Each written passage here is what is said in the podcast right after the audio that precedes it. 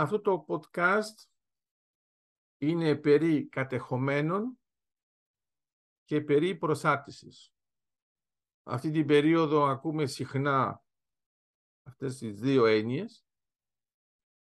Ε, μερικές φορές τις μπερδεύουμε και δεν καταλαβαίνουμε τα υπονοούμενα που έχουν.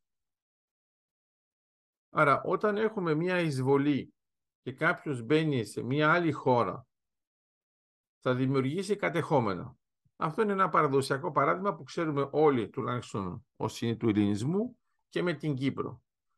Μετά βέβαια μπορούμε να το γενικέψουμε, να πούμε για τα μικρά κατεχόμενα, μεγάλα κατεχόμενα, αλλά δεν είναι το θέμα της ημέρας. Αυτό που έχει ενδιαφέρον είναι ότι τόσο καιρό ξέρουμε ότι υπάρχει αυτή η δυνατότητα από την πλευρά της Τουρκίας να κάνει προσάρτηση των κατεχομένων στην Κύπρο και ξέρουμε ότι ε, είναι κάτι που μας ενοχλεί, ειδικά από τότε που η Κύπρος έχει ενταχθεί στην Ευρωπαϊκή Ένωση με ενιαίο τρόπο, ακόμα και αν υπάρχει άρση ευρωπαϊκού κεκτημένου στα κατεχόμενα.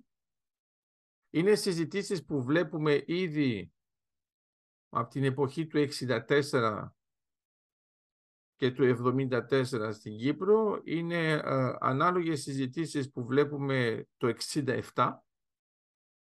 Ε, είναι ανάλογες συζητήσεις που βλέπουμε το 2022. Άρα το πρώτο πράγμα που πρέπει να καταλάβουμε είναι το εξής. Αν είναι μια χώρα που δέχεται την επίθεση και την εισβολή και από μόνη της αρχίζει να μιλάει για προσάρτηση, είναι ένα πρόβλημα. Άμα είναι αυτή που κάνει την εισβολή, είναι λογικό να το παρουσιάζει με αυτόν τον τρόπο για να μην λέει κατεχόμενα, να μην χρησιμοποιεί την έννοια occupied territories. Ωραία, το δεχόμαστε αυτό, το καταλαβαίνουμε. Αλλά αυτό είναι και ένα πλαίσιο προπαγάνδας. Άρα όταν κάποιος μπαίνει μέσα με βίαιο τρόπο, κάνει εισβολή, μετά ανακοινώνει ότι αυτή η περιοχή δεν είναι μόνο κατεχόμενη, αλλά είναι προσαρτημένη στην αρχική χώρα που έχει κάνει την εισβολή, σημαίνει ότι θεωρεί μετά στη συνέχεια ότι είναι η ίδια η χώρα. Άρα αυτό το ξέρουμε.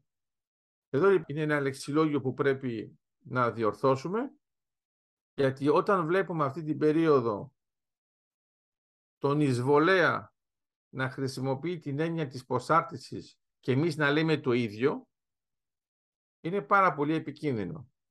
Άρα, για να είμαστε ξεκάθαροι, πρέπει να καταλάβουμε ότι η εισβολή είναι παράνομη. Τα κατεχόμενα είναι παράνομη. Και η προσάρτηση είναι παράνομη όταν είναι η συνέχεια από αυτά τα δύο επίπεδα. Δεν πρέπει ξαφνικά να θεωρούμε ότι επειδή λέμε αυτή την λέξη ξαφνικά είναι νόμιμο, γιατί στο επόμενο στάδιο θα μιλήσουμε και για χώρα. Άρα να τα έχουμε στο μυαλό μας εισβολή, κατεχόμενα, προσάρτηση, νέα χώρα. Κανένα από αυτά τα τέσσερα σημεία δεν είναι νόμιμο. Άρα ακόμα και αν μερικοί προτιμούν να λένε προσάρτηση για να μην πούν κατεχόμενα, δεν σημαίνει ότι υπάρχει μια νομιμότητα. Είναι εδώ το παράδοξο. Είναι ότι είναι παράνομο, αλλά σημαίνει ότι είμαστε υπέρ του εισβολέα όταν χρησιμοποιούμε την προσάρτηση αντί την έννοια των κατεχομένων. Άρα, τι μπορούμε να πούμε; Μπορούμε να πούμε ότι εκθέτουμε τον εαυτό μας χωρίς λόγο, δίνουμε ένα θετικό πρόσημο στον εισβολέα, αλλά δεν χρησιμοποιούμε μια έννοια που είναι νόμιμη. Γιατί στην πραγματικότητα, να το καταλάβουμε τώρα από την άλλη πλευρά, θα μπορούσαμε να έχουμε μία απελευθέρωση κατεχομένων από την χώρα που έχει δεχτεί την εισβολή και το βλέπουμε όταν υπάρχει ένα πλαίσιο αντιπίθεσης. Εκεί πέρα τι θα πούμε, προσάρτηση, άμα είναι απελευθέρωση.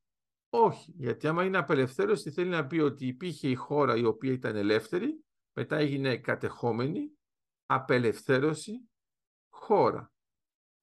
Ε, δεν είναι λοιπόν προσάρτηση. Άρα, στην πραγματικότητα, όταν χρησιμοποιούμε τη λέξη προσάρτηση, κατεφημισμό, για να μην πούμε τη λέξη κατεχόμενα, στην πραγματικότητα αποδεικνύουμε ότι είναι μια εισβολή.